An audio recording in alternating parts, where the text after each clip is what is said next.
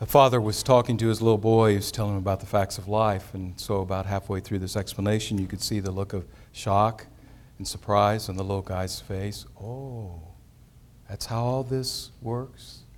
So, about halfway through the conversation, the boy grabbed his father's arm and he pulled him down close so he could whisper in his ear. And he said, Dad, do you think God knows about this?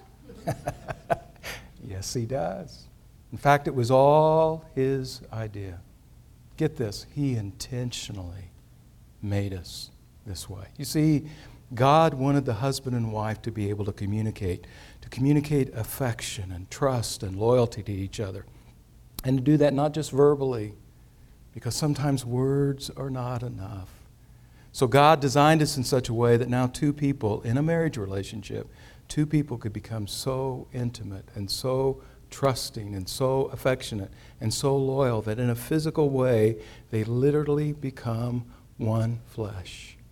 And this experience was designed by God to be so pleasurable and so memorable that the husband and wife would want to do this again and again and again so that they could enhance and affirm the unity and harmony that they enjoy as a married couple.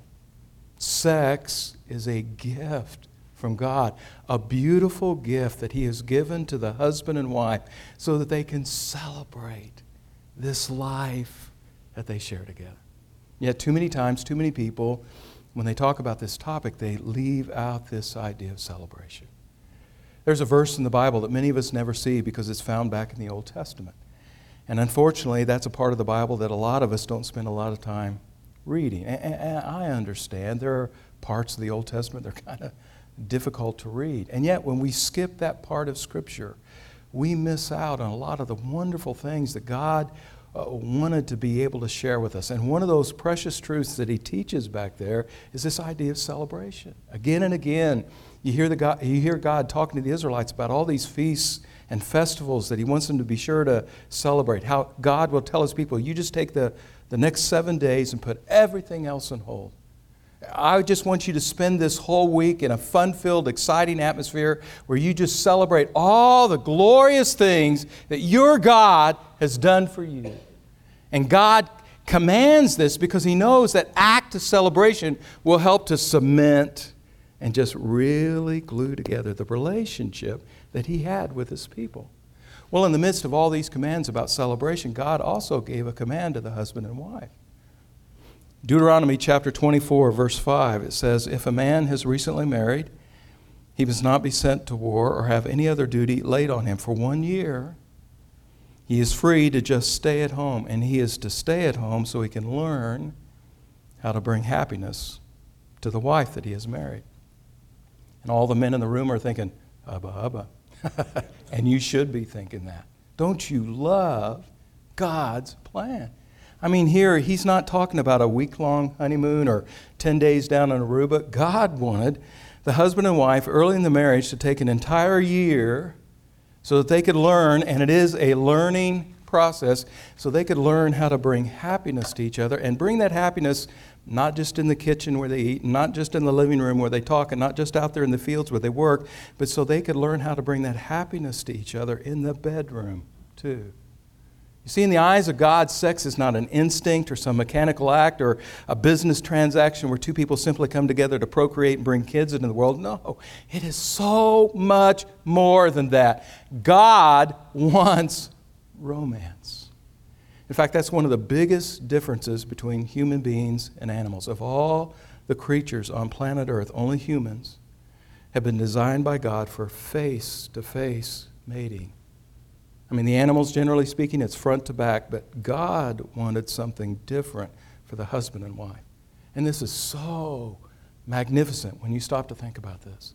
I mean, so awesome in its beauty when you consider how the Lord designed this. Almost all of the erogenous zones on the human anatomy are found on the front, so as to create a much greater potential for pleasure when the husband and wife are joined together in this whole body experience. In other words, the arms and hands have been perfectly positioned by the Lord so that this couple may caress and embrace and really be able to communicate to each other as they look into each other's eyes and they whisper into each other's ears.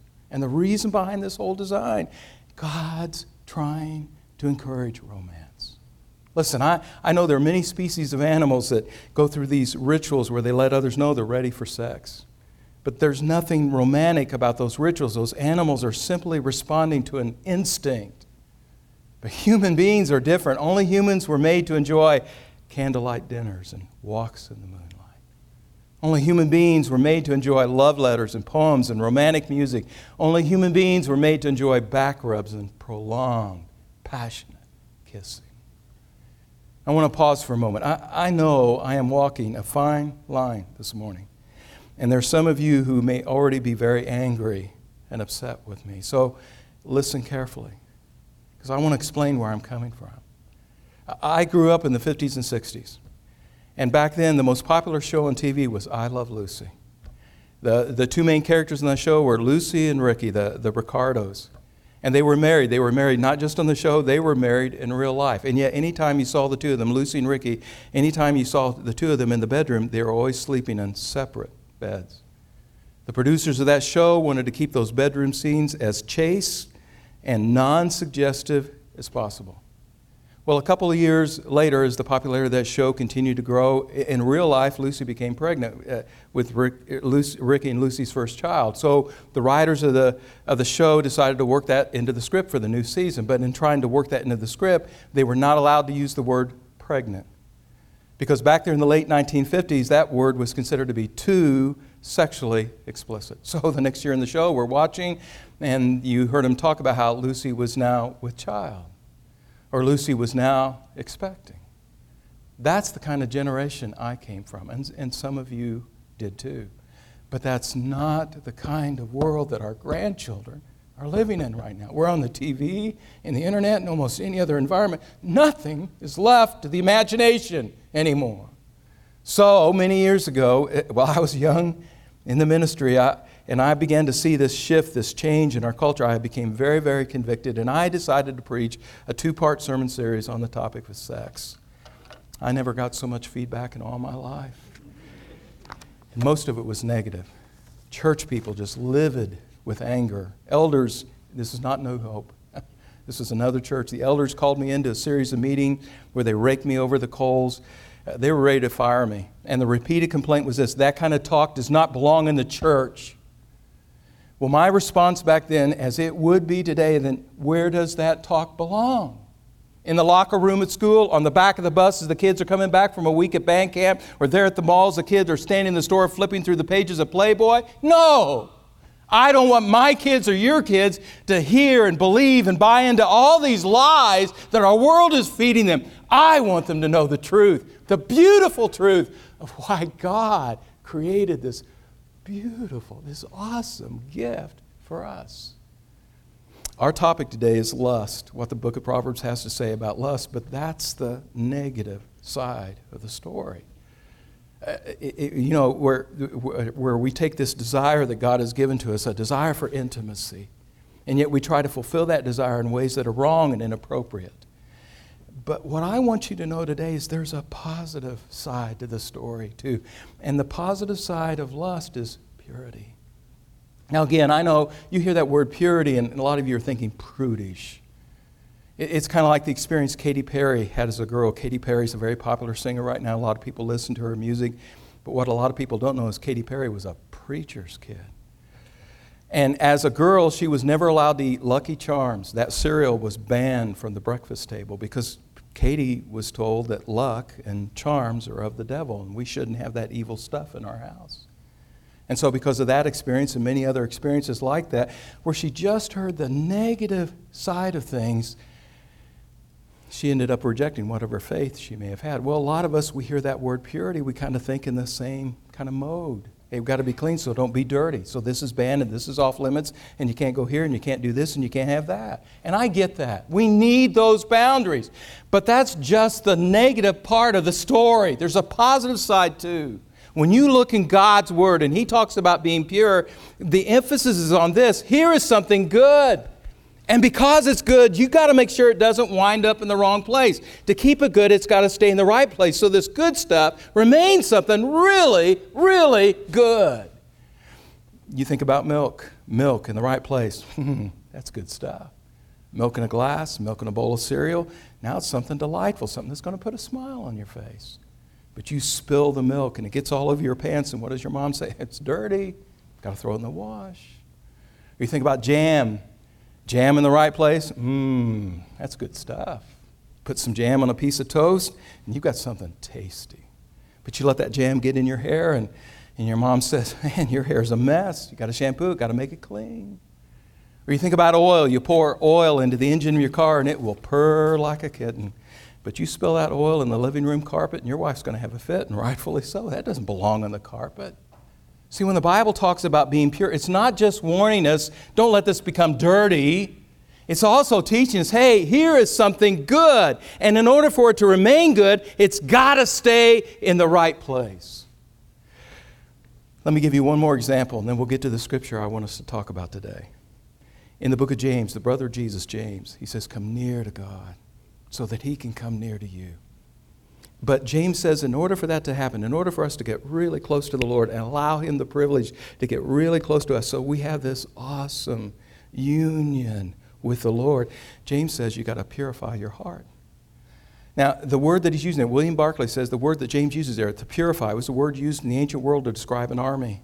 An army that had been purged of all the soldiers who were cowardly, weak, and unable to f- uh, fight. And once that purge had happened, once all they'd been removed, now what you're left with is a pure army in the sense that now every one of the men are trained, dedicated soldiers. They're ready for battle. Or sometimes in the ancient world, that word purify was used by doctors. Is that we declare their patient, they're cured, they're healed, meaning all sickness, all illness, all disease has now been removed from the body. They're healthy again, able to get back on their feet, they're strong again, they're ready to go to work. What James is saying is, hey, we've got something awesome here a life with God. Don't let anything spoil this. Anything wrong, bad, inappropriate that doesn't fit, get it out of the way so we can enjoy something good, so we can enjoy this glorious relationship with the Lord. I believe that's the lesson that's being taught in this proverb I want us to look at today. So take a look at this Proverbs chapter 6, verses 27 and 28 says, Can a man scoop fire into his lap without his clothes being burned? Can a man walk in hot coals without his feet being scorched? God's using this image of fire. Why? Well, if you'll carefully consider the context, and that's why we put this in the bulletin, Proverbs chapters 5, 6, and 7, just kind of slowly read through there and see what God is discussing.